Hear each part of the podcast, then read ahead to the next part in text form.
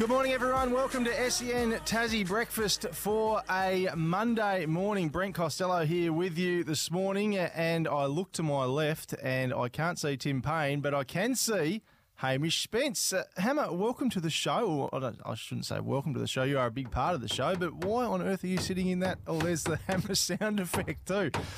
Why are you in that seat this morning? Where is he? I actually can't tell you, which uh, I'm sure people are probably thinking we're putting on an act, but we actually don't definitively know where he is this morning. We know he's out in the sticks, which is why he couldn't take an OB kit like he has when he's been in Queensland or Adelaide. So uh, we are actually looking around. You're obviously the best news break in the state, but Oh, we no. haven't been able to track it down. But Tassie's such a tight knit community. Surely somebody knows what he's doing today. You'd think so, and that's why we'd love to hear from you this morning on the Harcourts open line. If you've got any theories about where Tim could be or what he is doing, let us know. Call us 1300 42 1533 or text us 0437 552 535. Harcourt's more than just real estate professionals, but as far as we know, and until I get it clarified otherwise, Hammer, I'm just saying he's at a wellness retreat, a wellness retreat in the, the wilderness somewhere without any phone reception. So we will aim to track him down later in the show for a chat if we can. But I'm not holding my breath. He would have forgotten, or and you know, I'm flying out today to the US for two weeks. I thought that's really it was a surprise birthday present for me. And I thought, I've got to do the show still. We've just had six weeks off. It'd be terrible to let the team down to come back for three shows and miss two. So you and I have worked hard behind the scenes to get this little kit working that I'll take with me so I can do the show. And old mate rolls in on Friday and just says, Boys, I'm out Monday. Uh, exactly, and uh, leaving us with very little notice. It's why we're And running I, when did he officially like he was he was up and down all weekend, wasn't he? Oh, I might be able to do it, might be able to. When did you actually get official notification? Was it yesterday late that he actually was out officially? I I don't think he gave us an official confirmation. He's just so wishy-washy at some stage. We thought we better start planning without Yes. him. And he has said he will call in late in the show. So uh, interested to get his thoughts, and he better call in because if he doesn't, I think he'll get a fair serving. Because we understood when he had COVID last year, but this it's a It's a cashy. Yeah, It's some sort of cash payment involved, whatever he's doing. Anyway, there it is. As I said, get it, let us know on the Harcourts open line this morning. 0437 552 535 is how you can text or call us 1300 42 1533. Love to talk to you on the phone. And just let us know what you think Tim might be up to. Uh, we've got a big show ahead this morning, Hammer Time. I know you're going to slide out after the preamble, but we've got some big name guests coming up. David O'Byrne, very quiet 24 hours for Obi. I don't think he's been in the news much at all, has he? That's No. huge. Uh, I don't think so. I think he, like we actually scheduled him to appear before the news broke yesterday, so I reckon he thought of appearing on the number one breakfast show in Tassie. I might as well just roll it out and give SEN Tassie Breakfast my first interview. But a lot of good stuff as well. We're talking to Michael Randall, of course, uh, News Corp basketball journalist, so all over the Jackies, but also importantly the under 20s uh, national basketball championships where the Tassie boys did very well over there. So interested in talking to him about some of the bright stars we have coming through the ranks here. Absolutely. Snapper Reed will be in too from Tas Racing. Big weekend of racing and big night tonight with the dogs as well. So looking forward to getting Snapper's take on that. Uh, Warnie Child, Adam Warnie Child will join us from AFL Fantasy. That's just ramping up nicely at the moment. I'm, my drafts are being organised left, right, and centre. I'm in about four different comps. So looking forward to getting Warnie's take on all that as well. So huge show coming up. Looking forward to it. How was your weekend? Oh no, it's very good, thank you. Uh, uh, obviously at the Jackies yesterday, working the game. A uh, lot of fun professionally, but also personally as a Jackies fan, I can't think of a better game they've at least played at home this season than that. Just firing on all cylinders. And uh, night before, got hang out with a mate from You Melbourne, did. which I think you took great joy in th- one of the photos. I think we should upload that. You'd be comfortable uploading that to the SEN Twitter account, just so people can see what you're up to on Saturday night. Because that uh, amused me when I saw the photo roll through. It, it might be a bit too me, me, me. I think if I put it on, but I'll tell you what. We of course have our SEN uh, Tassie tipsters text line coming in. So not only do we want to know Yes. where Tim is, but we're running it again. Where if you text in who should be a guest tips on the show this year, we're going to give you two marquee tickets to the Hobart Cup. And because I'm all about engagement, if we get ten people to text in, I'd be happy for you to upload that on your Twitter account. I'd have Really? red face, but uh, you, mate, I'm driven by numbers. So if it can get some metrics, Okay. some text coming through. All right. We had a lot of really great suggestions last week, and they still all count. But if you just have a new idea or you haven't entered yet, please text us in because Yeah. it's a great prize. Let us know. Yeah, a couple of tickets to the marquee at Hobart Cup Day. So that's a that's a ripping prize, really. And you probably want to put a name to a face after all this time. If you haven't seen Hamish Spence, this is your chance to get a good look at him. So if we, what'd you say, 10, Yep. 10 suggestions, you'll put that photo up on our SEN Tassie Twitter account. Uh, you uploaded on yours because I Okay. I couldn't live it down. I don't know how to explain it to Jules or Hutchie. Like, why Yeah, is fair. there a picture of you out on a Saturday night on the Tassie? That's true. That's true. Now, you mentioned the Jack Jumpers yesterday. We had Anthony Drmic on the show last Monday, and I've been calling him the doctor all season. And, and people say, why do you call him the doctor? Well, it's pretty simple. DR, first uh, first two letters of his surname. So that's how, how the doctor came about. And, he, and his, uh, his brother Frank was called the doctor, we found out. But he said, I like to be called the Drim Reaper. And so I grabbed it with both hands in my role as court announcer yesterday, and you've cut up the audio. Let's have a listen to how it went.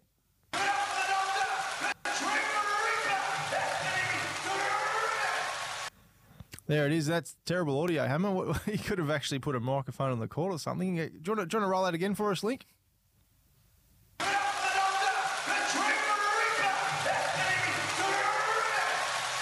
Yeah, it's going to stick, I think. Uh, It got some good feedback too. Yeah, absolutely. I think Chief among them, uh, Jenna Drmic on she was very. ex- I I reckon she was just happy because, to be fair, uh, Anthony when he was on the show on Monday said he didn't mind a nickname, but I f he threw it out there himself. So I reckon he was thinking, I've built up this persona, then all of a sudden it's disappeared in Tassie. So, and he had a good game yesterday. So I reckon he was motivated by the fact he heard the Drim Reaper going against his former side. So just gave him that extra edge. He's been good all season, to be fair, but I reckon that just gave him an extra lift yesterday.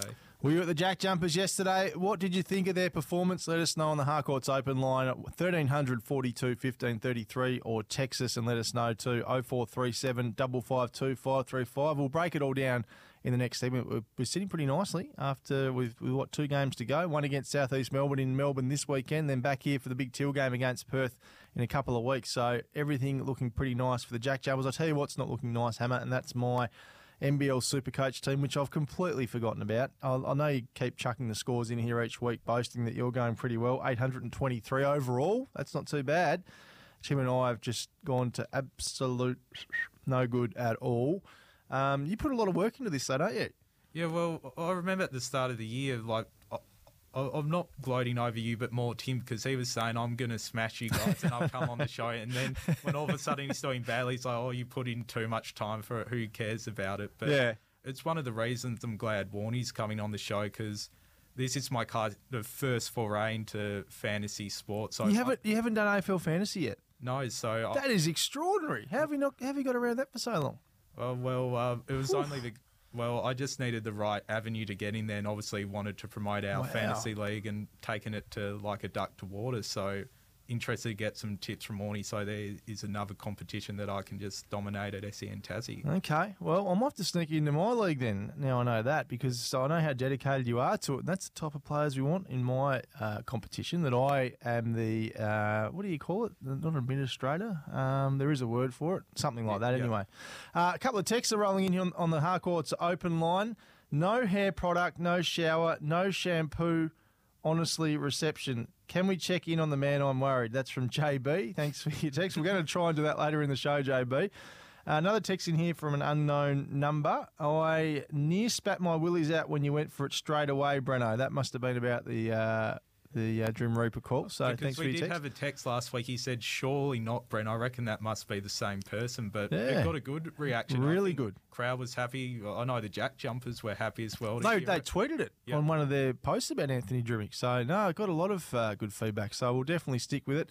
Hey, big show ahead, Hammer. I know you're going to slide back over to your desk in a minute, but we've got lots to talk about. The Jack Jumpers big win will be right after this. And we'll also play a couple of interviews I've got after the game, too, on court with Will Magnay and Jacob Richards. David O'Byrne will be in to talk the latest in politics. And isn't there some stuff going on in Tasmanian politics right now? He also has just uh, got a new agreement to be SFL president. And Hobart Footy Club back in the competition too, which is good to see. Adam Warnie Child, as we said, to give us an update on AFL fantasy for season 2024. And News Corp basketball writer Michael Randall will talk Jack Jumpers and Tassie at the Under 20 Nationals. That's all ahead for you here on SEN Tassie Breakfast this morning. Get us on the Harcourts open line 1342 1533. Text us as well 0437 552 535. Breakfast powered by Kubota. Take on any job with Kubota's mowers, tractors, and land pride attachments. Back to talk Jackies next.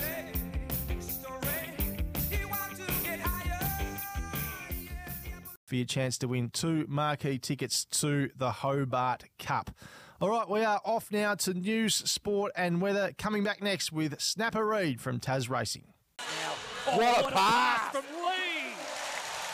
Finds the cutting Doyle, who finishes off the glass again. Here's Doyle. Gives in the corner, Steindl. Big high arcing three, and they need to go Tasmania. That's big for the Jack Jumpers. Great penetration, Milton Doyle. And with McDonald. McDonald gets one off the window. Oh, what a shot! Now Steindl from the top. Oh, he nails a bomb! That'll kill you if you're a 36ers fan. The steal from oh, Crawford. the turnover. Crawford upstairs. Finishes off the glass. Timeout, Scott Frost. Raining points here, and the crowd is excited. Yeah, absolutely. That's the voice of the great David Flash Lithgow and Chris Simons on our SEN Jack Jumpers coverage yesterday. Great job as always by the lads and a great job by the Jack Jumpers as well. Two in a row, an emphatic 23 point win over the 36ers. We smacked them earlier in the year, and of course, that was the game just before CJ Bruton got sacked, and we've managed to do it again as well. And plenty of individual highlights throughout the game. But I caught up with two of the superstars after it. One played his first NBL game in the local boy Jacob Richards, and also Will Magnay, who had a horrid week up in Cairns. He got uh, uh, absolutely poleaxed by, of course, Tahjere McCall in that game. Some thought he may not get up for yesterday's game, but he ended up being one of the best on the court. Here's my interviews with Jacob Richards and Will Magnay. Jacob Richards, you've just made your NBL debut. Is your head spinning right now? Nah, definitely. I'm definitely overheated now. Very flustered, but it was awesome. When did you find out you'd be suiting up, first of all? Because that's big in itself, just being able to suit up and join the boys out on the court. Yeah, about a week ago, I was still injured. I said, this is your chance to suit up if you can get healthy. And yesterday, I got the old good. Yeah, tell us about the inju- injury because it sidelined you for a little while. What was it and how bad was it? Yeah, I completely tore my a ligament in my ankle, so it put me out for six weeks or. And to be back and doing this then, is it's pretty remarkable. No, it was great. Thanks to the high performance team. We put in a lot of work to get me back here and to get me into this game. Did you ever in your wildest dreams think you'd be in this position? Obviously, signing that uh, DP spot at the start of the season, and now you're an NBL player. Uh, no, I definitely didn't expect it. Uh, especially when I did the injury, I thought I was done for the season. I'm just grateful to be here. What's next, mate? Does your head sort of go in different areas now, wondering what you, where you might end up for the rest of the season? Uh, no, just continue doing this. I've loved it here. It's been the best six months of my life, and I hope I can do it again. What was it like coming out into the court just then? You know, like the, the crowd here get right around you, don't they? Being a Tasmanian as well, particularly. No, it was amazing. My heart was pumping, and I really enjoyed it. Jacob Richards, congratulations. NBL debut here in a big win as well. Well done, mate. Thank you. Will Magnay, how are you feeling after that, mate? We are all worried about you on Thursday night, but you've got out here today and you, have uh, proved your fitness, which must have been a real relief for you personally. Yeah, uh, a bit tender, a few painkillers and a bit of heat and whatever, and kind of loosened me up a bit, but adrenaline gets you through most things, and the crowd was awesome tonight and just kind of helped me get through the line. Did you fear the worst the other night when you went down? Was it, was it a worry for you? Yeah, I, the first thing was I was panicking because I couldn't breathe, and I think that kind of sent me overboard. And then the pain and whatever, and you know, uh, settled down after a while, and I, I, could kind of feel nothing was broken, but it's still quite tender and whatnot. So just had scans and everything to clear it, and you know, hopefully just sort of wear down after a while. But I'm sure they'll be sore for a week or two. Pretty amazing win today, mate. Adelaide have been on a roll, obviously, since they've changed coaches. So to be able to get the W and escape and really cement that third spot's a, a real relief as well. Yeah, I mean, we're sort of at that point of the season where if we start worrying about what everyone else is doing, we'll struggle. So I think we had a great focus tonight on what we had to execute, and um, you know, I think we did a pretty good job on Humphries and um, and Kel. You know, got got away from us in the second there, and you know, but uh, for the most part, I think we were just solid overall. And just your own form personally, mate, you must be wrapped with how you're going this season.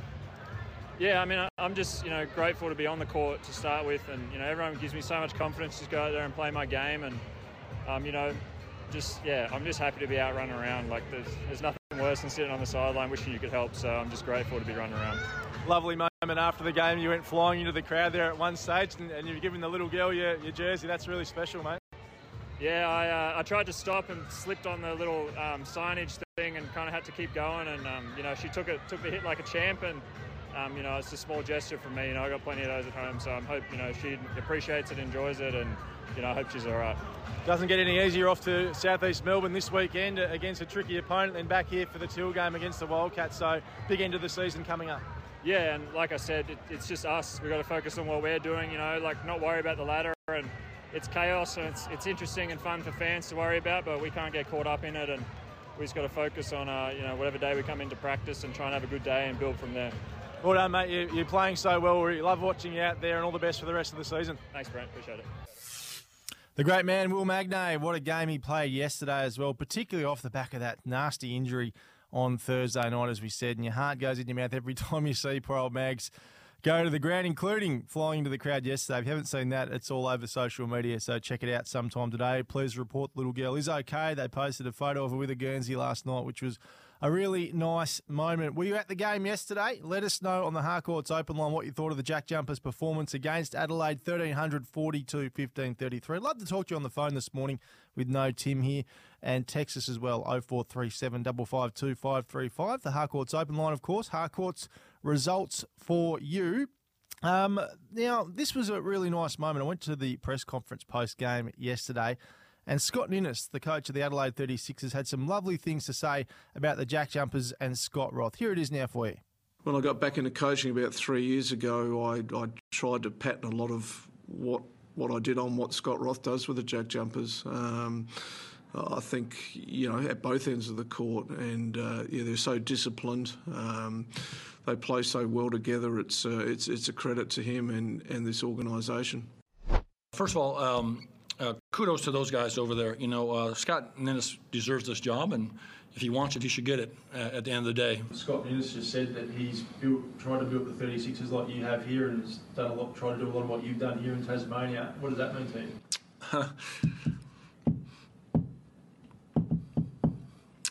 I mean, that's a strong statement. Um, yeah, like I said, I'm, I'm, I'm proud of what we've done here. For other uh, teams to emulate anything that we're doing here is a, a credit to our players, our staff. Um, um, yeah, I can't thank them enough for that comment.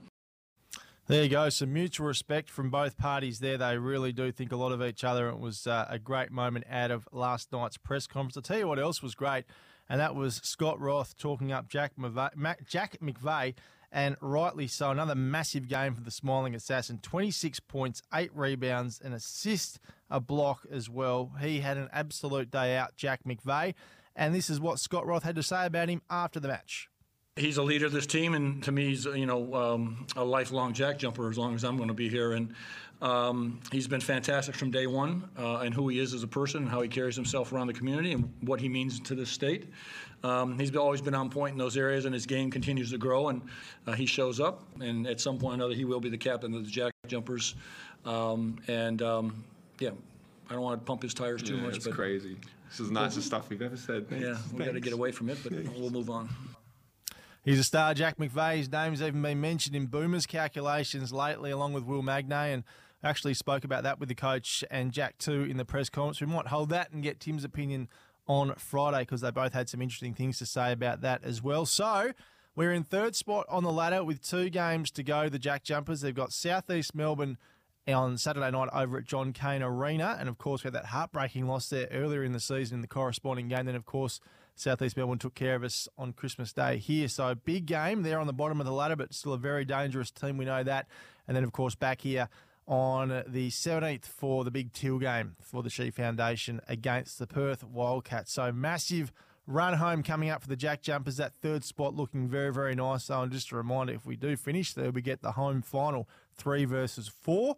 Five versus six are also in the play-ins. The winner of that game plays the loser of three versus four, and the winner of three versus four straight through to a semi-final. So Massive month ahead. We've got the FIBA window too before that, so there's a bit of a break between the last game and the first final. But Jack Jumpers sitting very, very nicely indeed. David of Launceston's texts us in on the Harcourts open line this morning. Thanks for your text, David. His sporting highlight of the weekend was the Tasmanian Tigers qualifying for their third straight WNCL final. It is a mighty effort. They had a big win against Western Australia on Saturday, of course, and I think one more win will get us a third consecutive home final as well. So the girls looking very, very nice indeed. We love your text as well on our Harcourts text line this morning 0437 552 535 or give us a call 1300 42 1533. We'd also like to know what you think Tim Payne could be up to this morning. All we know is he's in the wilderness somewhere. And that's about all we know, really. Cash would be involved. We know that as well, being Tim. But uh, we'd love to know what you think he's up to this morning. Also, tell us who you think our expert tipsters should be on the show this year for your chance to win two marquee tickets to the Hobart Cup. All right, we are off now to news, sport, and weather. Coming back next with Snapper Reed from Tas Racing. SEN Tassie breakfast for a Monday morning. Loving the tunes as we roll in and out of the breaks. And I'll tell you what, I love this bloke too. He is from Tas Racing. His name is Matthew Reed. Good morning, Snap. Welcome to the show, my friend. Morning, Breno. How are you? I am good. You're here, of course, for Tas Racing. Big races in fantastic places down in Tasmania. Magic Millions Day in Launceston yesterday. Snap, Miss Tasmania got the job done to much fanfare, of course. And AJ's partner, Andrew Jenkins, your CEO, has a share in it. Yeah, well, his, his partner Karen does. Uh, Karen's one of, if you look at the photos from yesterday, about uh, 20 females from all parts of not just racing, but uh, across the state. Yeah, Miss Tasmania, I've spoken to her a few times on this show, and, and for good reason. The story's great. Um, huge bunch of owners, as I touched on, but she's a horse with a stack of ability and got the job done in the Magic Millions two-year-old yesterday. A, a salute from Siggy Carr as she crossed the line. And if you get the opportunity to jump on the Tas Racing socials or the Magic Million socials to see some of the photos from yesterday, it's, it's really what racing's all about. Um, huge bunch of owners enjoying the day and, and racing a nice horse. Um, the other Magic Millions race Cartoon Graveyard, the four-year-old, uh, just got the better of Doro Star in the run to the line, who went around a really short price favourite. And again, a, a, good story there, big bunch of owners and a, and a nice payday. So it was a really good day up there in, in Launceston yesterday. Probably after the week we've had, it was good to turn the attention back to racing and, and some good stories. And a big shout out to Davey Perez, who rode four of the nine winners there yesterday, including the last three races of the day. Uh, very nice. Now, we, Tim and I like to think we know enough about racing to get by in this segment, but you like to send through a few dot points that you'd like to talk about. And one here says Snapper had two out of three winning tips. You're trying to pump yourself up here, great man? No, that, that's not my goal. And I love how you said uh, that Tim and I know enough to get by. Well, you certainly do, Breno. And I love how you drag with you there. Um, yeah, look, not too much to crow about. Miss Tasmania in the end paid $1.20.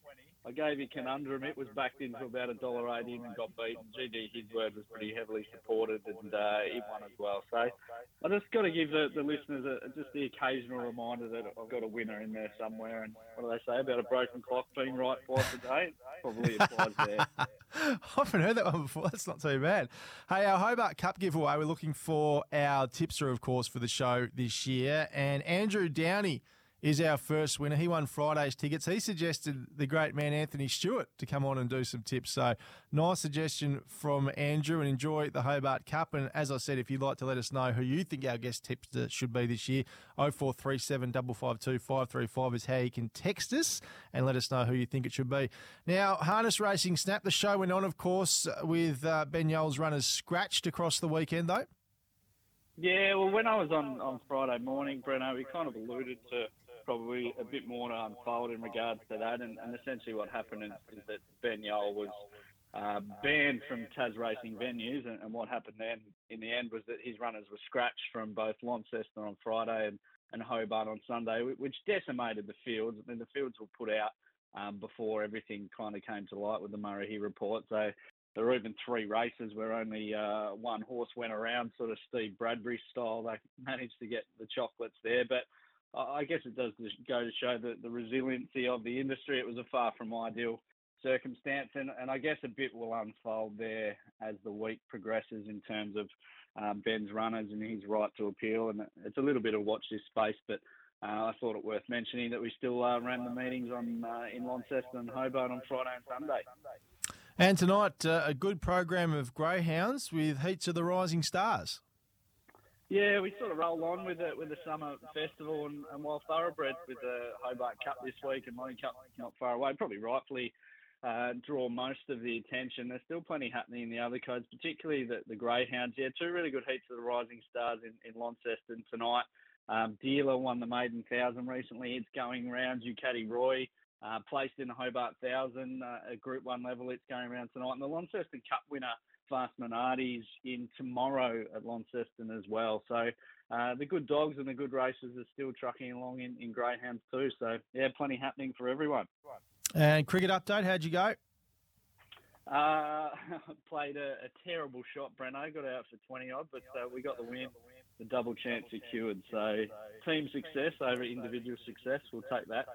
Very nice. Well, it's cup time in Tassie. Head south for the big races during the Ladbroke Summer Racing Festival. And of course, chances are you're about to lose. For friend confidential support, visit gamblinghelponline.org.au. And please text us and tell us who you think should be our expert tipster on the show this year for your chance to win two marquee tickets to the Hobart Cup, of course. And you can get us on 0437 552 535. Nice to talk to you, Snap. We'll talk to you on Friday again. Thanks, Bruno. I know you've got a big week ahead. Look forward to hearing about it when you get back. Good on you, Snapper. Matty Reed joining us from Tas Racing here on the show this morning. It's a big one this morning. We've Got lots of guests to join us uh, still to come. Adam Warnie Child to talk AFL fantasy. Michael Randall as well, talking all things basketball. But right after this, live in the studio, new independent David O'Byrne to talk all things politics and footy with us here on SEN Tassie Breakfast on a Monday morning.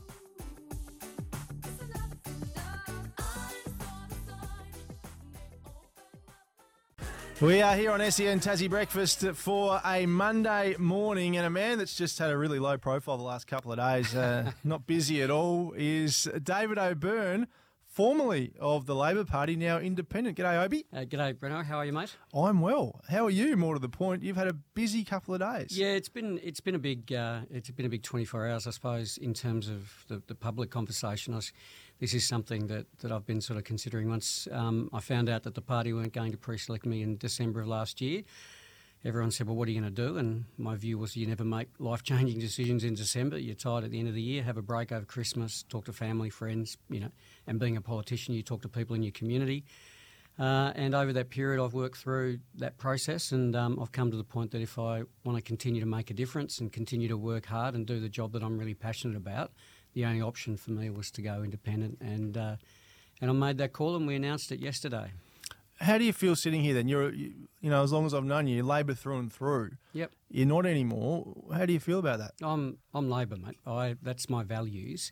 Uh, the reason why, I mean, the Labor Party doesn't act in isolation of the motivations of people who are members of it. Um, people join parties, they join politics because they want to make a difference because their values and their vocation or their passion is trying to make a difference. My life, it's always been about the labour movement, and that's my, for want of a better way to describe it, theory of change. You work with other people, you build, you know, you build coalitions, you build change, you build momentum, and in a party sense, you can you can form government and make um, make big change. Um, Rebecca and the party have made the decision that they don't want me a part of, of, of their state team. I've respected that, I accept it, um, but that doesn't change my values. I still have Labor values. I still feel passionately about what I do. As, I, as I've said um, time and time again on your show and others, that good governments deliver good services, health, education, housing, a public transport system that gets people around uh, Hobart, for example, but also delivers on big economic opportunities like obviously our footy team and the facilities that that football team requires and what that facility, well, one facility in particular, the stadium, will do for the economy of Tasmania. So those things haven't changed. That's traditional Labor values, as far as I'm concerned. We'll get to that in a minute, the stadium and the high performance centre, etc. But you said that the Labor team made that decision. Your sister's part of that team, Michelle, of course. And just on Rebecca White, how is your relationship with her now, your professional relationship, given everything that's gone on? Oh, well, I, I, I don't hold any ill will. Politics is politics. She's made the, the call. She's the leader um, of the Labor Party. She's made that decision, uh, and uh, uh, she has to accept the consequences of that decision. Uh, I, the Labor, the, I don't wish anyone ill. Um, life's too short to, to, to feel that way. I'm disappointed in the decision, but I've accepted it. So I'm sad about what could have been and for the loss of what could have been, in my view, but I'm very excited about what I can do as an independent. I've shown already in the last uh, 18 months, two years, that as someone sitting on the crossbench, that I can affect change. I'm the only independent member in the lower house in the last, I think, 40 years that's got a bill of par- bill through both houses of parliament unanimously on on a public housing issue. So I think I've demonstrated I can make change. I think I've got the capacity to be an honest broker, uh, and uh, but also I'm not going to assume that I'm going to get elected. Being an independent in a Hare Clark voting system is very difficult. Uh, and uh, it, it, rarely happens. So I don't underestimate the job in front of me. Um, I'm going to work hard, and if I'm elected, if I'm lucky enough to get elected, I'll be, I think, a bit of a mature, steady hand uh, in, in, the parliament. Do you think there will be ramifications for Labor given they've made this decision? You are a very popular uh, politician. Um, do you expect there to be? oh, isn't he pol- well, politician popular? Yeah. With some people, maybe. Yeah, yeah that's right. yeah, uh, well, it's it's um, every party makes a decision. Um, every individual in pol- political life, either on policy or whatever, makes a decision, and then there are consequences, good and bad. And so ultimately, I can't predict what, what that means for Labor. It's a matter for them. All I can control is what I can control. I feel passionate about the people I work with in the community. The neighbourhood house network around the of Franklin is made up of wonderful, beautiful people that need support and help, and I'm, and I'm there for them. Uh, and there's a whole lot of issues that need to be resolved, and they need someone to take that fight up to the government, and I'm pretty keen to do that. How soon will we go to an election in your mind? Well, obviously it's not due till next year, but given the events of the last sort of uh, week or so, with the letter from the Premier to the two former Liberals, um, it's ramped up a bit. And, and I think, to be honest, he's right to, to say, look, I need some certainty. I think uh, when you're elected by a party and then you accept the votes, you get elected, and then you walk away from the party, I, I think it's a bit rich to, to say that you are a genuine independent when arguably you're there. Obviously, there's a reason why they've left, and that's a matter for the Liberal Party, and that's a matter for their organisation about how they manage people. Uh, but I think uh, the Premier has every right to say, well, look, we want to provide a stable Parliament environment. These are the conditions under which I think we need to work forward. It's up to you whether you say yes or no. I, if the I, I, don't I'm not privy to their relationship and how they've been meeting and, and, discussions. I don't have any insight into that. But if they're not willing, if they're willing to go out every week and ramp up and have a crack and say, well, if you don't do this, we're going to do this. Well, that's not stable for Tasmania. That's not stable for anyone. And I don't think that's a mature way to deal with what are very serious matters that we're dealing with in Parliament. So I would say if they're not able to to come to a resolution, we'll be in an election very soon, Bruno. Is it reasonable what they did, John Tucker and Lara Alexander? They were voted in as Liberal people, and you're allowed to just become independents halfway through a term. Is that, is that a reasonable thing to do in your mind? Well, ultimately, I don't know the full reasons why uh, they left the Liberal Party. So I should have said, is it should you be able to do that if you're voted in as a Liberal person? Well, I think at the end of the day, um, uh, the democracy is first. People vote for people, um, and uh, they represent themselves as a member of the party, and it's up to the people to judge whether at the end of their term, because people, individuals are elected, and essentially democracy came first and parties came second. So uh, whether it's reasonable or not, the people will judge that at the next election. And so if Lara and John run, and I think they will run at the next election, the people will make a judgment about whether they've done the right or wrong thing. That's how democracy works, and they need to accept the, the result of that. Uh, it's not a, it's not an often it doesn't happen often. Obviously, people walking away from parties. That's why I think what like in the last two years being on the crossbench, I've not voted against the Labor Party once. I've abstained on a couple of votes because I didn't agree with their position, but people would have voted for me in 2021, assuming I would be a part of the Labor PLP caucus, and so I didn't want to. Um, disrespect that vote, and then all of a sudden pretend I was an, I was voted on independent on numbers because I wasn't. So we are where we are now. Um, I'm not a part of the, the Labor team anymore, um, but I am a local member of Parliament. I feel passionately about the future of Tasmania, and I'm going to put myself forward. And hopefully, if I get elected, I'll be elected as an independent, not as a as a Labor independent, as an independent, and I'll respect that vote.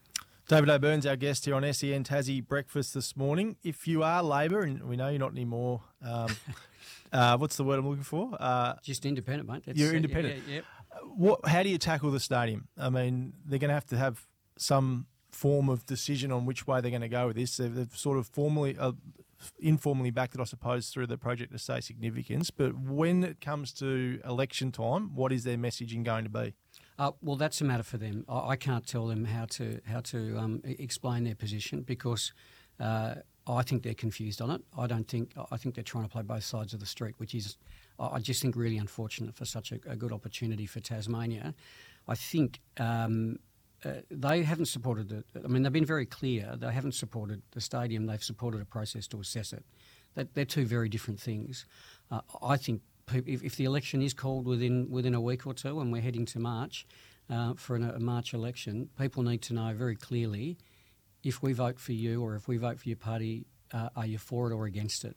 Uh, and it doesn't mean that you're for um, the government's plan or position in terms of the design for Mac 1. It's actually, are you for a facility in that area that will deliver an AFL club that we can be proud of and sets it up for success, but also a facility that can bring significant dollars to Tasmania, not only in terms of construction, but for conferences and events and, and all the shows that, that we know that we have to get on a plane to go and watch. We can bring them down here, but also the conference market will be ma- uh, massive. You look at the Adelaide Oval, plenty of conferences there, bringing lots of money into the Adelaide Oval. I had a mate um, in, who lived in Adelaide, a big fan of footy park out in the suburbs, was angry about the money on uh, Adelaide Oval.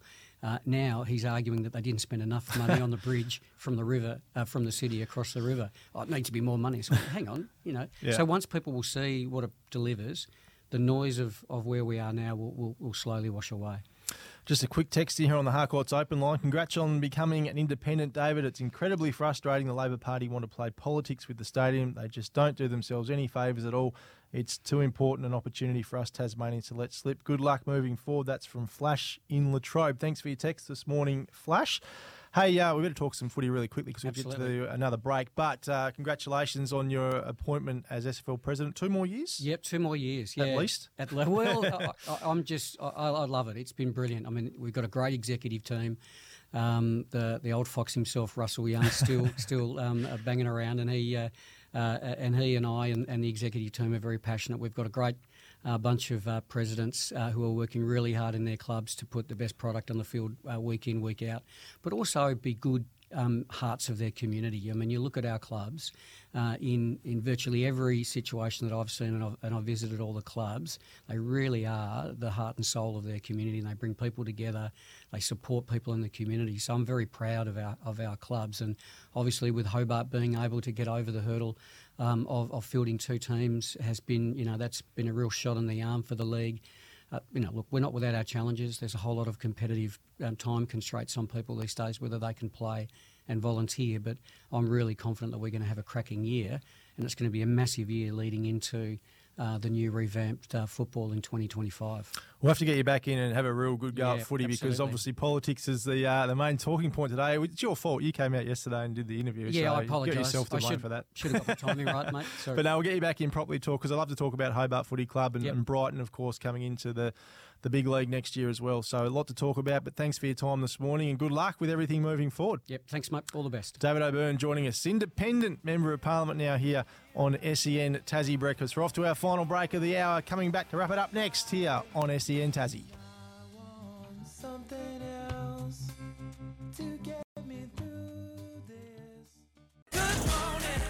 Yes, indeed. We are powered by Kubota. Take on any job with Kubota's mowers, tractors, and land pride attachments. Plenty of text coming in on the Harcourts open line. Harcourts results for you.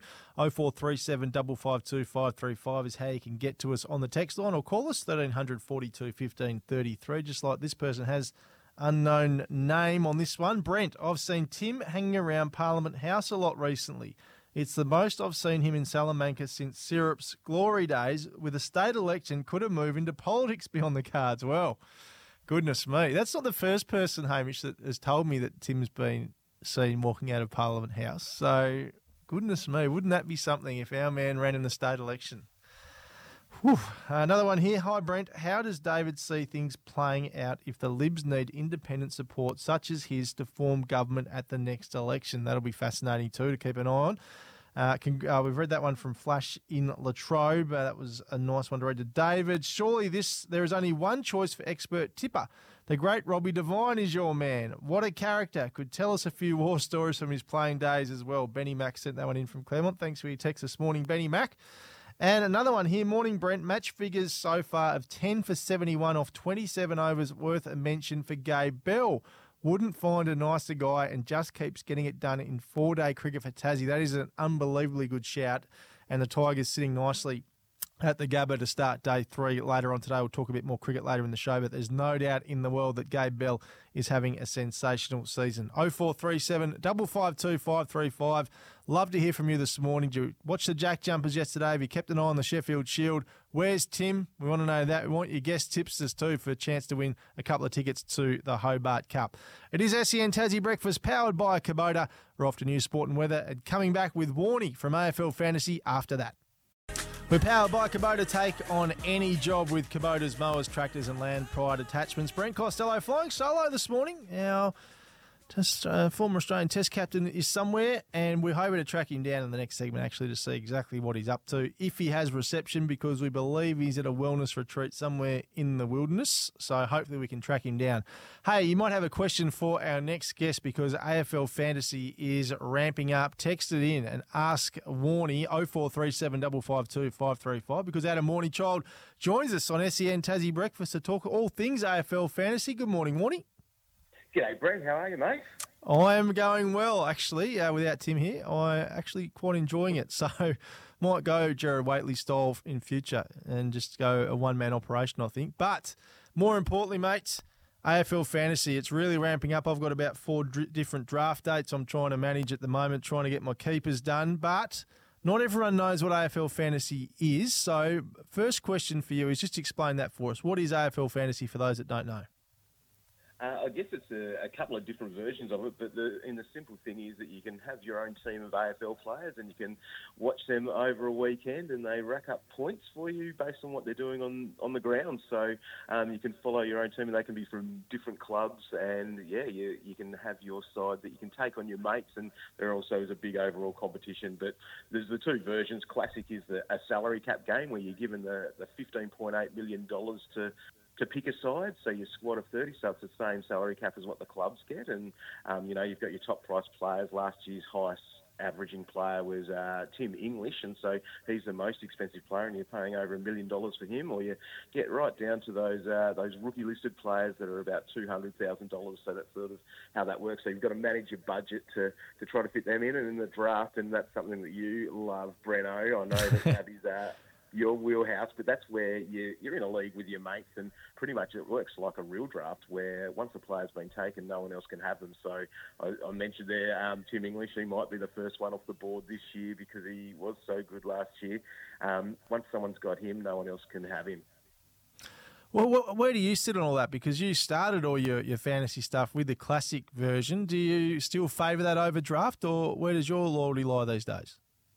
Uh, it's split between both, but I think the way that we play our leagues now is all about draft. Um, we've sort of taken that to the next level with our mates. We we have a weekend away, and now that we're old men, we um, we use this as a bit of an excuse to um, to catch up. So we book an Airbnb for a weekend, and for our you know hour long draft, we need a whole weekend away for that. And there's uh, plenty of amber liquid uh, drunk over that time, and a couple of rounds of golf and that sort of stuff as well. But yeah, it's, that's where it is. I think that's the, the fun part of playing draft is that um, it is just your core group of um, people that you want in that league, and and it, yeah, the group chats fire up over the weekend and all that sort of stuff as well. Now, you mentioned some of the, uh, uh, the lower price players, I guess, and a couple of those are our star Tasmanians, Colby McKercher and Ryley Sanders. A lot of hype about those two in particular. More so, well, both formats really. Draft because they're going to be uh, future keeper players, but they're relatively cheap compared to your megastars uh, that you'd normally buy, but they're going to be big scorers potentially throughout the season, aren't they? Yeah, something classic. You sort of want these cash cows, or the players that are at the bottom end of the price, and hopefully they score really well to get themselves up and make some dollars. But yeah, Colby, he was an absolute star. Well, both of them actually. We'll talk about Ryley as well, but Colby to start with in the under 18 championships, he averaged um, 117 points, which is pretty huge. but that's also off the back of being um, one of the top guys in the Coates League, at 112 points. And I think that everything that's pointing in the right direction for him. We've seen some some great players sort of make their debut. We had Harry Sheezel last year, and he dominated in a half back row, and Nick Daicos, of course, as well, has been great. And sounds like Colby's going to be doing the same. So our hopes are pretty high for our Lonnie boy there in Cole. Absolutely. No, I think I'll miss him in draft. I think my pick's a little bit too late to grab him, I reckon, which I'm pretty devastated about. Now, what about some of your favourite value picks uh, for Classic in each position? Have you got a few tips for our listeners out there? Yeah, I guess there's there's a lot of value this year. It's going to be quite an interesting season because we do have the opening round, which means that we've got some byes early on in the season, so that might change some of the ways. But in defence, I know that Brisbane have got the bye in the second week, but Keidean Coleman's one that I'm really keeping an eye on there because of what he, well, basically what he did in the grand final. I think he had 100 fantasy points at half time, so he was uh, someone that I was a big fan of. And, well, I'm going to have to say in the midfield, Ryley Sanders is probably going to be the one there. There's, he's got an opportunity there at $285,000 at the Bulldogs, and I think that he is going to be one of the, the best cash cows going on. Uh, in the ruck, we've got a bit of value, and I think Brodie Grundy, now that he's gone to the Swans and he's by himself after having having a year with Max Gawn, he is super value because he's been a 120 plus averaging player and basically only averaged 75 last year. And players are priced essentially on what their output was from the previous season. So there's a bit of upside with him. And in the forward line, I think we're going to have to be finding a fair bit of value. And and if we do talk about the rookies now, you're a West Coast man, Harley Reid. Mm. We've got to Mm. believe the hype there, don't we? And I think we all have to start with him. Absolutely. It'll be a lock for my team. There's absolutely no doubt about that. And what about the keeper situation? If you are starting a draft league from scratch, is Tim English your man at number one? Is it Nick Daicos? Or where would you go with your number one pick, do you think? Yeah, see, I think I'd go with Nick Daicos. He's just an absolute jet. Um, I do like the idea of Tim English. I think they're probably one and two essentially is who you'd pick if you were starting a keeper league this year because they're um, well, a ruckman can be a, a very valuable asset for your team, but I guess as well with Tim English, that's he's only 26, which probably um, you've probably got a good half a dozen years left in him. But I don't know, there's a few up there. Daicos would go number one. I wouldn't mind a bit of Errol Gulden action either because he was a superstar last season, and even sometimes in fantasy, we don't like the wingers who might get stuck out there, but he just finds the ball at will. I'll tell you what, in my main league that I focus on the most, I've got Nick Daicos, Errol Gulden, Will Ashcroft, and Harry Sheezel. So I mightn't win it this year, but I'll tell you what, I'm set up for the future. I think I'm pretty happy with that. Geez, they could all be scoring very well this year anyway, but I think you've uh, you've got yourself a nice little base there, Breno, with that. I think that you could also have a little bit of trade bait if you're you're lacking in any, any other position. All of those guys have a lot of uh, a lot of capital there. I reckon that you could um, get some offers for. Absolutely. Now, we, uh, of course, here at SEN produce the AFL record season guide, which you're a big part of as well. I've- seen the the picture of you guys dressed up this year. What is going on there, please? Oh, geez, I tell you what, well, this is um, something that we'll pretty much we say, yeah, we'll do anything, but I think we went a little bit too far. We the 70s theme this year and got all the uh, yeah the nice colours, and I even got a bit of hair, which was not a bad thing for me to grab. But um, yeah, that was a lot of fun. We went over to AFL House for our, our shoot there, and so yeah, the fantasy fever is the theme, which is what goes through the um, the magazine. We've dressed up as superheroes before, and um, yeah, in our tuxes last year, which was uh, which was good fun. But yeah, taking it to another level this year. We'll see what they might have for us next time. But yeah, you've got your nice little centrefold if you want some uh, three middle-aged blokes dressed up in their seventies outfit and some um, not too flattering, um, you know, silver pants and stuff. Like.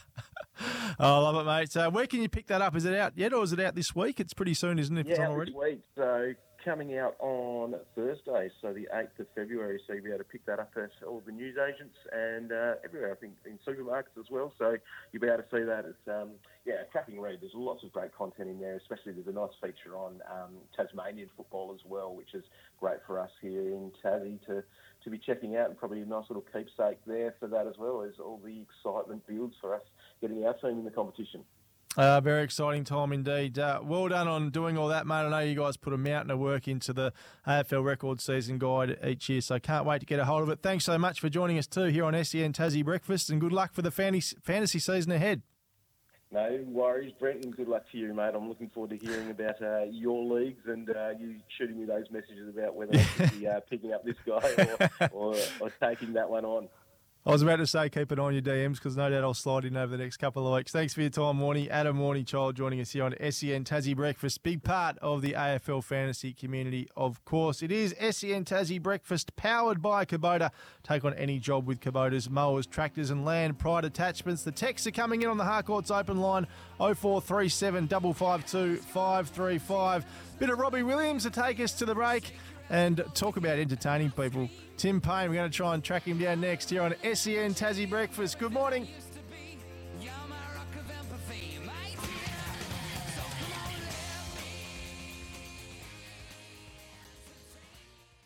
Well, listeners, we've had some very, very big guests on our little show since it started, but no one will top our next one. We've managed to track him down from his mysterious location. Tim Paine, good morning to you, my friend. Morning, Brent. How are you, mate? Well, I'll tell you what, we are flying here without you, just quietly. It has been a very, very good show so far. I'm not surprised. How did uh, our man Hammer go in the uh, in the preamble? Well, as you like to say, he used his big boy voice, and I think you'll be pretty happy with his output. You have to have a listen. There's the hammer sound Oh, effect. I woke up this morning and I thought, I reckon I've been nailed here. I just had this feeling. Hamish would have been doing his homework all week. That's all right. What goes around comes around. So on with the show. He was very comfortable in your chair. There's no doubt about it. Where on earth are you, please? And until you tell us the truth, you are at a wellness retreat in the middle of nowhere. We're just going to run with that Uh, until I'm you not, own well, up. I am in.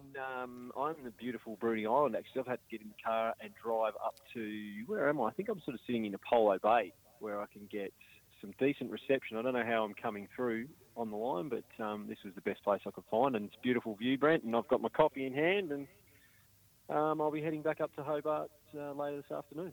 What are you doing though? You've missed a show this morning, Tim. It must be something important. Can you actually tell us what you're doing now that you're there? Well, no, I've just got some uh, some things on, Brent. I've told you this before. Um, I had a prior engagement that I had to fulfil, and uh, What is it, Tim? This morning. It doesn't matter what it is, and I'll be back up later today.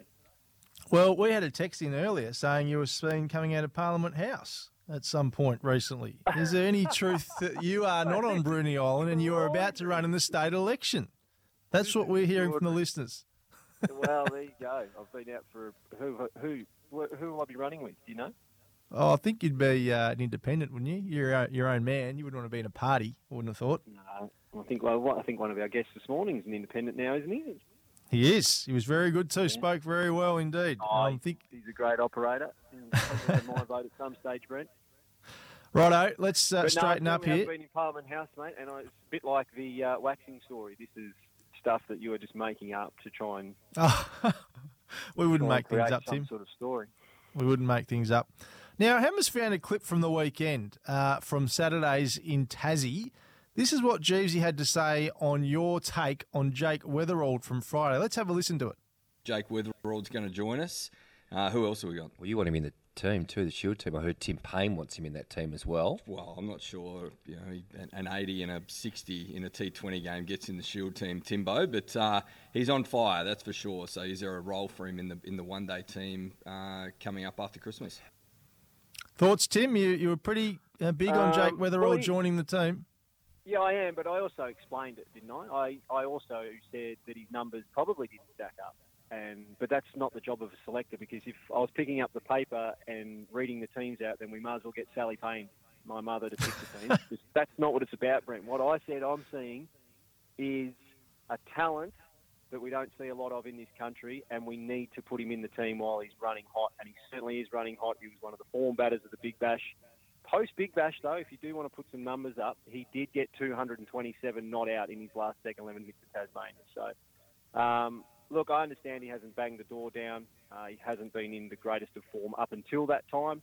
But like I said, mate, there's a bit more to picking teams than just scoring. I think when you see talent like like what we've seen um, Weatherald has, like what we've seen Jake Fraser McGurk, I wouldn't say he's banged the door down at the moment.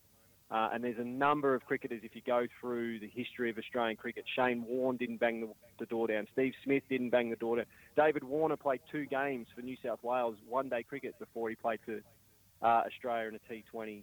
Uh, Pat Cummins played about two Shield games, including a final at Bellerive. The, the list goes on and on and on. When you find really high-end talent, I think we've got to try and find spots for it in our first-class cricket team. And I think he's one that should be playing. That's just my opinion. And a good one too. Uh, what about your opinion on Xavier Bartlett's impressive ODI debut the other day? That was extraordinary from Xavier. Yeah, he's a high, another high-end um, talent. He's been injured for the last 12 months, I think, with a bit of stress fracture. He stuff, so didn't play a lot last year. But um, I saw his first wicket against the West Indies, and I can tell you, Brent, he's bowled that exact ball to me about three times, and every one of them had the same result with my off stump being knocked back. So, um, look, he's he's taller than you think when you see him in person. He's a bit quicker than you think and he's got he's one of those guys that can, regardless of the conditions in the first five or six overs of a game, whether it's flat and hot and no one else can move the ball, Xavier Bartlett will, will get some some movement. And as I said, he's a little bit quicker than you think, and he can, um, you know, he goes all day as well. So he's a great talent for Australia and for Queensland. And what about Matty Short? You spent a lot of time with him over the BBL break, obviously, Yep. and he's at number six and not opening. What's your thoughts on that? Oh, I'm disappointed, and I told George this uh, during the week. But Bales tells me there's not a spot for him at the moment at the top of the order. But you know, I look at that team and think in white ball cricket at full strength at the moment, who's opening the batting? Travis Head's obviously one, um, and then who? I, I think Matt Short is that man. He should be opening the batting with Travis Head. I think they'd be a great combination. Left and right hand. One's tall, one's quite short. Uh, obviously, Travis is short, not Matt. Um, you know, they score in completely different zones. I think they'd complement each other brilliantly, and I think they'd be an awesome opening combination for Australia. Uh, Josh Inglis looks like he's he's got the the nod at the moment. He's another one who I think, you know, he, he'll smack the West Indies. We could pick eight batters that could smack the West Indies around at the moment, but I think Josh Inglis's best work will be done in the middle order because he can hit 360 and he's a great player of spin. Um, I mean, if they stick with him at the top of the order, he will have success because he's a gun himself. But I just think Matthew Short deserves that spot, and they look like a better team with Short, Head, and then Inglis coming in at four or five. Arguably our biggest guest ever to join us on the show, Tim Paine, is on the line this morning. Uh, what about Tassie's start to the Sheffield Shield game against Queensland? Paine, you've been banging on about Gabe Bell for a long, long time, and Mm. he's done it again. What a, what a star has. performance. Yeah, most underrated bowler in the country, I'd suggest, uh, Gabe Bell. I think his average of 25 puts him at, um, you know, in the top sort of 15, I reckon, of all time Shield Jeepers. bowling averages. And that was before he took his, his 10 for uh, yesterday. So, yeah, he's been an extraordinary performer for Tassie. Hasn't got the games he probably deserves even down here at times because of the excellence of sort of Jackson Bird and then Peter Siddle and um, a few other guys that have, uh, Riley Meredith, that have always got the nod ahead of him. But every time Gabe Bell gets a chance to play for Tasmania, he takes wickets. Um, yeah, and he stood up again during the week. I haven't seen a lot of the, the track, Brent, but um, it'd be interesting. To, I think we're 170 behind and still needing a couple of wickets. So looking at the scores in the game, it looks like it'll be a tricky little trace. But um, I haven't had great um, 4G connection down here, Brent, so I haven't been able to load up any videos. Um, Well, I was about to he's been getting say- his wickets, but You've got enough connection to talk to us on the phone. Why couldn't Yeah, you I've taken a 3G. kit down and done the whole show? I've got 3G where I am now, mate. I'm parked in a car at Apollo Bay. So Okay. I've driven off site. Um, The thanks he goes to, hey? fit- What a what a you into my man. morning, exactly, yeah. Um, To fit me into your morning. And I'll tell you Oh, what, Brent, luckily I've got the uh, four-wheel drive Amarok from Jackson's Volkswagen. Otherwise, I'm not sure I'll be getting out of where I am at the moment. Oh goodness, goodness me. Well, I backed in. Uh, Hammer said we need to have something fill in here because Paine's not going to answer the phone. I said our man will not let us down. Hammer, do not panic. And you've come through, which I knew you would. And uh, Oh, Hamish, and just relax. I'll let you down. I'll let you down. um, not being there this morning was a bit of a letdown. That was a bit of a p- bad planning thing for me. You know, when you just have those moments. I was in on holidays with the strikers, and I had a phone call, committed to something because I was in that holiday mode. And then last week it came around. I was like, oh shit, I've got to work Monday. Friday. Got the dump button there. Can't, can't say that word on air, Tim. Goodness me.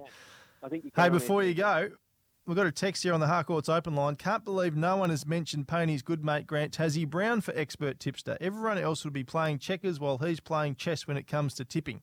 Thanks for your text this morning. It's from Batchy in Dodges Ferry. So, um, might have to get GTB. I don't think he's been on the show, GTB. We No, might have to get him on just to reminisce on some old Club Surreal stories, maybe with you, Brent. He has reached out because he's got the big tournament coming up next month at City Hall, so that might be the perfect opportunity. We'll see how we go. Uh, enjoy your day, Tim. I'll uh, I'll talk to you from I think Los Angeles on Friday, so you'll be here like I am. I'm off uh, in about three hours, Tim. So oh. Yes, You, you uh, have a good flight, won't you, and settle in over there for a few days. And if you feel like having the morning off, then I'm sure Hamish will be able to slot into the to the co-host role. I would not let the team down, Tim. Particularly after just having six weeks off, I would not do that. Can you Just so you um, know. when you're over there, can you just buy every um, venue that you go to for basketball or any sport? Can you buy Hamish a piece of team apparel? Because we know he likes to sort of get around 25 teams a year. So He does. Out while you're over there, that would be awesome. I'll see what I can do. Tim Paine, thanks for your time on the Brent Costello show this morning, and we'll see you on Friday. Brilliant. See you Friday, Tim. Timmy Paine, all the way from apparently, and I say that apparently, uh, Bruny Island might be code for the massage, uh, the um, waxing parlour. We'll see. We see, Johnny Aloisi. There it is. There it is. Hey, we're off to news, sport, and weather, and we're coming back to read out some of your texts next here on SEN Tassie Breakfast, powered by Kubota. Oh, a bit of scar tissue, don't mind it. Hot tunes rolling out all morning here on SEN Tassie Breakfast, powered by Kubota. Take on any job with Kubota's mowers, tractors, and land pride attachments. Lots of text coming in this morning. A lot of people wondering where Tim is. Got one here from John actually. Warnie's pants look tighter than Warwick Capper's. That's, of course, uh, Warnie in the AFL record talking all things fantasy. Get a copy of that this week. Can you please ask Warnie if he has settled his differences with the corn yet? Not sure what that means, but there you go. Maybe Warnie could answer that in a private DM or something on uh, social media. Hey boys, can't go past the great Blair Brownless for an expert tip. Thanks for your text this morning, Blair. That's lovely. Um, and I think that's about uh, all we have on the text at the moment. But we've got some social media comments because we're after your suggestions who should be our guest racing tipster this year. Uh, one person here, Tim Smith, has said Cole McNiff. I think that's a, a tremendous idea. I actually spoke to Cole about this. But unfortunately, he's contracted to a rival station, so he can't get the great man on because he would be an ideal person to have on our very little show here.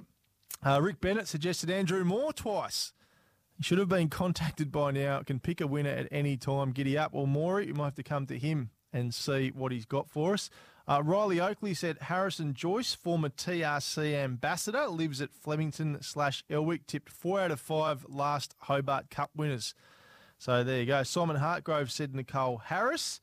And Fintris on X said, This is disrespectful to Snapper Reed. Well, Snapper's going to be part of the show still. That's the thing. This is a little add on on top, a little cherry on top for uh, our racing tips for 2024.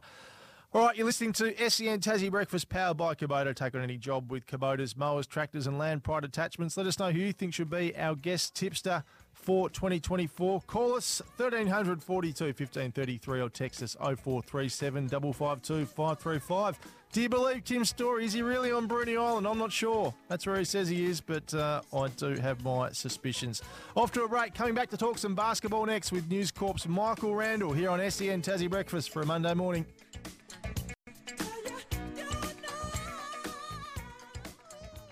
Breakfast powered by Kubota. Take on any job with Kubota's mowers, tractors, and land pride attachments. The Harcourts open line, Harcourts results for you. Call us 1300 42 1533 or text us 0437 552 535. You might have a question for our next guest this morning.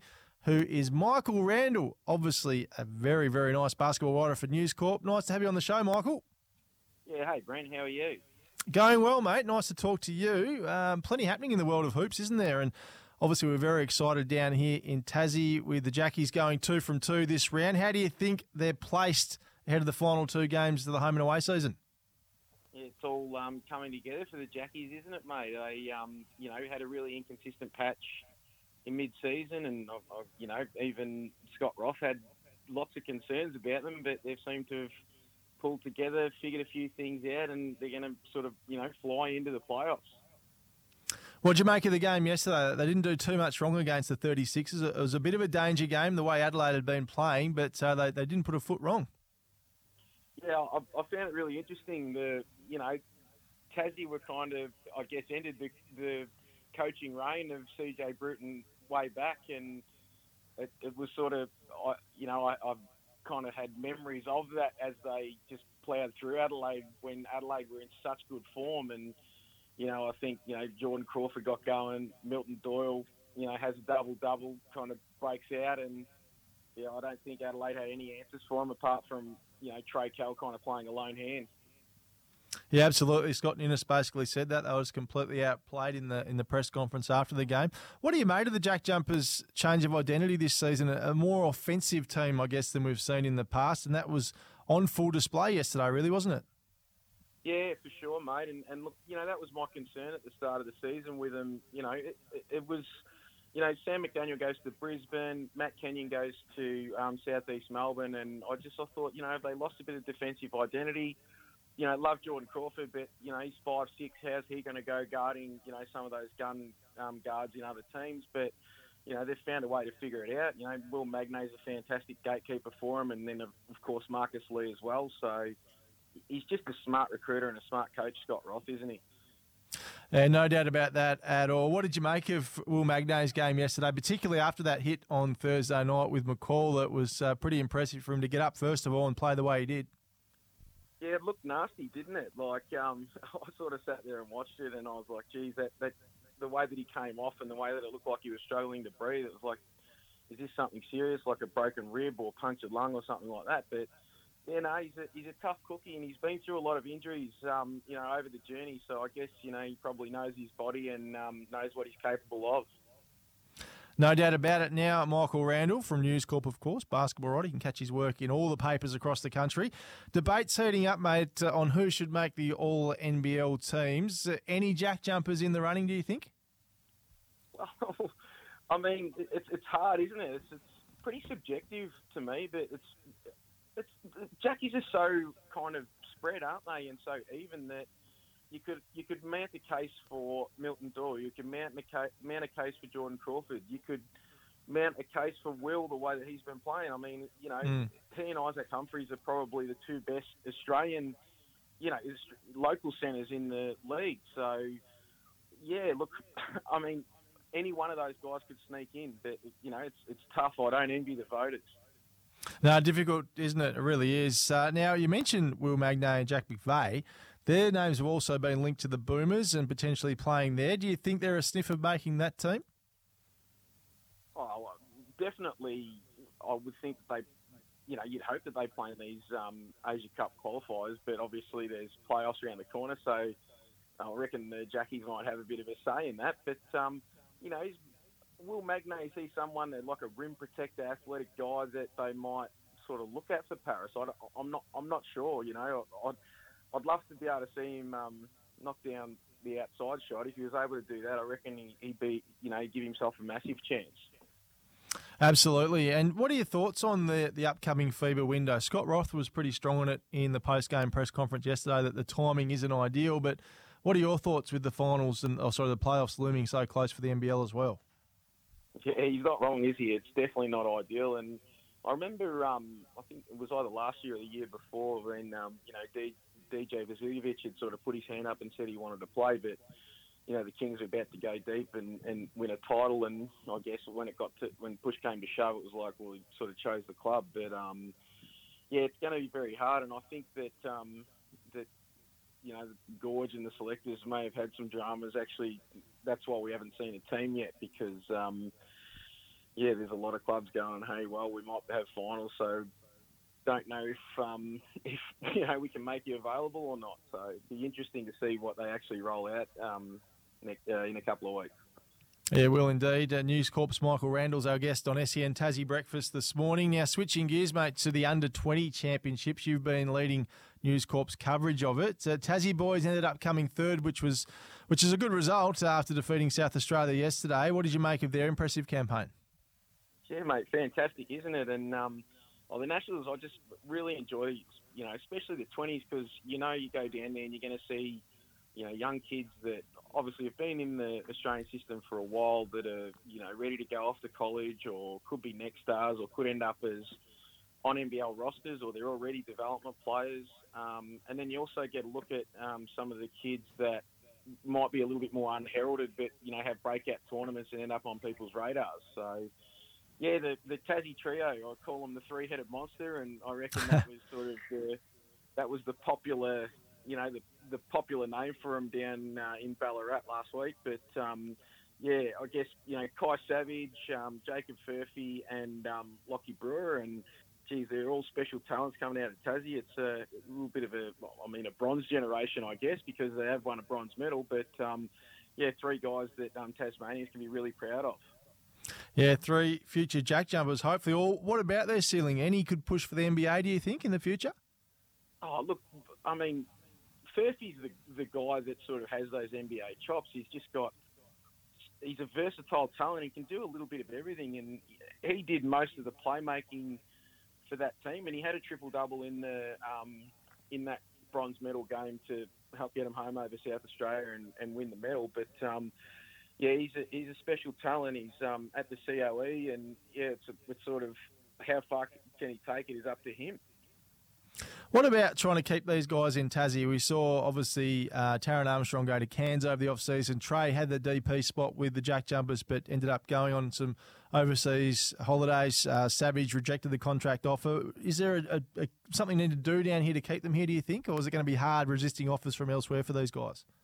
No, I think um, like um, you know, Savage is a is an interesting case. I mean, he you know had talks with the Jackies about um, being a development player, and I, I think the discussions with the club were that you know I want to play basketball and I want to improve. And as a DP, obviously you sort of sit on the end of the bench and you do learn with pros, but the the con to that is that you don't get to play games. So I think him going to the COE is, is a is the right thing to do, and I would imagine that the Jackies will be in the box seat to sign him once he's he's finished there and ready to make his decision. Because, you know, I think he sort of he was a commit to CBU Blazers uh, last year, I think, but then kind of decided college wasn't for him. So, yeah, look, I, I wouldn't be overly concerned about that. Um, you know, if, if I think if Scott Roth really really wants a guy, he kind of gets him right. Yep. yep. That's exactly right. Hey, uh, we've had the Jackies here for nearly three years now. How important is it having that professional team here, do you think, to to inspire those young Tasmanians that, that are coming through the system? Massively, mate. I mean, it's it's um, it's just they're a sellout every single game. The the love for basketball and the love for the Jack Jumpers in Tasmania, it's almost unrivaled anywhere. I mean, I know I speak to you know every other NBL guys from every other NBL team, and they all say that going down to Tasmania is one of their favourite trips because the stadium is just it's like a you know it's like a cauldron and, and the noise. A nightclub, as Chase Buford called it, I think. well, yeah, that, that you know that's that too, and it's, it's sort of I guess it depends. I, I think Chase actually liked the nightclubs, mate. So you might have enjoyed them. Hey, before we let you go, uh, you, we've been running our SEN Tassie Super Coach group all season. I know you're a big part of that as well. Who should our listeners be trading in for the final couple of rounds of the season, do you think? Oh, well, I mean, you've got to sort of, you, you've got to target the um, Hawks and the Breakers because they've got sort of two doubles to end the season. Um, Mm. So you know, I'm sure most of most people that have um, been playing it, uh, I guess, really interested in it, have already got a you know Gary Clark or Sam Froling or um, you know if you've got Anthony Lamb, you might have to trade him out because um, Yes. he unfortunately had a pretty bad injury yesterday. So yeah, maybe Parker Jackson Cartwright's uh, another guy that people should target, but um, yeah, it's been sort of a fun year, I guess, for the first year of NBL Supercoach. Absolutely. Well, Michael Randall, great to have you on the show, mate. No doubt we'll talk again soon, but really appreciate your insights here on SEN Tassie Breakfast this morning. Have a great day, mate. Good on you, Brand. You too, mate. Michael Randall, star writer for News Corp, uh, all things basketball in the papers right across the country. Great to have him on SEN Tassie Breakfast this morning. Texting here on the Harcourts Open Line, the SVO SFC coach, St Virgil's Old Scholars Football Club coach Sam Cootsey loves giving out his Saturday mail. Get him on. Sam Cootsey, a lot of uh, votes coming in for Sam to be our guest tipster. Hey, you are locked on SEN Tassie Breakfast, powered by Kubota. Take on any job with Kubota's mowers, tractors, and land and pride attachments. I think Hamish Spence is going to wander back over and wrap up the show with me next here on SEN Tassie Breakfast. It's been a good morning without Pony. We might continue it in the future. Back with more next.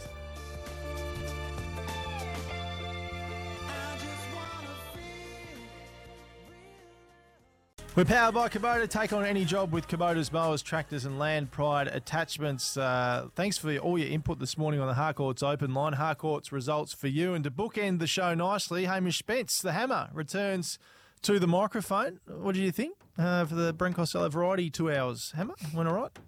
Oh, I've- it just as a hammer goes in the background, but I- think it's gone remarkably well. And we know that Tim Remarkably well. Isn't shaken by much. Like, what did he say? I can think of 15 venues more intimidating than Edgbaston. Yeah. So he doesn't fear a lot, but I I reckon just the shiver down the spine's going at the moment. Just uh, like, and I think thankfully as well, he's also said he's willing to split his pay packet between the teams, so they'll take care of my. there he is. He's always. Yeah, so Bruny Island, I think, well, he thinks is where he is. I, I'm still not sold on that, to be we- honest. Well, we've called the police. We're getting the geo tracker to track him down to see if we can verify that. But uh, Yes. sounds like he's booked himself without thinking, which was probably the working theory behind the scenes that happened. so not too surprising. Oh dear! Uh, don't forget to text us in who you think should be our expert tipster on the show this year for a chance to win two marquee tickets to the Hobart Cup. Had plenty coming in this morning, Hammer, which has been very, very good to see. What's on for your week? Much going on in the Spence household? Uh, no, not too much. Just keep it quiet. Uh, be interesting putting the show together Friday with you being at state. So very envious of that. Expecting some really good reports and seeing some big games. So I'm expecting LeBron James. Uh, recorded interviews, Nikola Jokic, uh, Stephen Curry. Yeah, no problem. Alexander, yeah, just roll courtside. Well, no, the access is pretty good over there, so um, I'm sure you've organised me some accreditation. Well, I've just said you can use NBL media Yeah. presentation on you says I'm the voice of the Jack Jumpers. Yeah, true. Let you through. True, exactly. No, it should be good. Uh, I'm- going to three big games actually. Uh, starting off in OKC. Uh, sorry, not OKC. Going to see OKC v Utah in Salt Lake. Then off to LA to watch the Lakers and the Nugs, and then going to San Fran to watch Golden State and Phoenix. So it should be a good lineup of games. I just hope all these big names are playing. Yeah, fingers crossed. It's always a worry. Good work today, Hammer. I love your work on the show as always. If you're listening to us on SEN Tassie 1629 AM, Whateley is coming up next. And on SEN Track 1611 AM, you'll be listening to Giddy Up with Gareth Hall. This has been the Brent Costello and Hamish Spence show. Uh, we think we've done, done okay. Will he come back Friday? Wait and see. Have a great week, whatever you're up to, and we'll catch you Friday morning.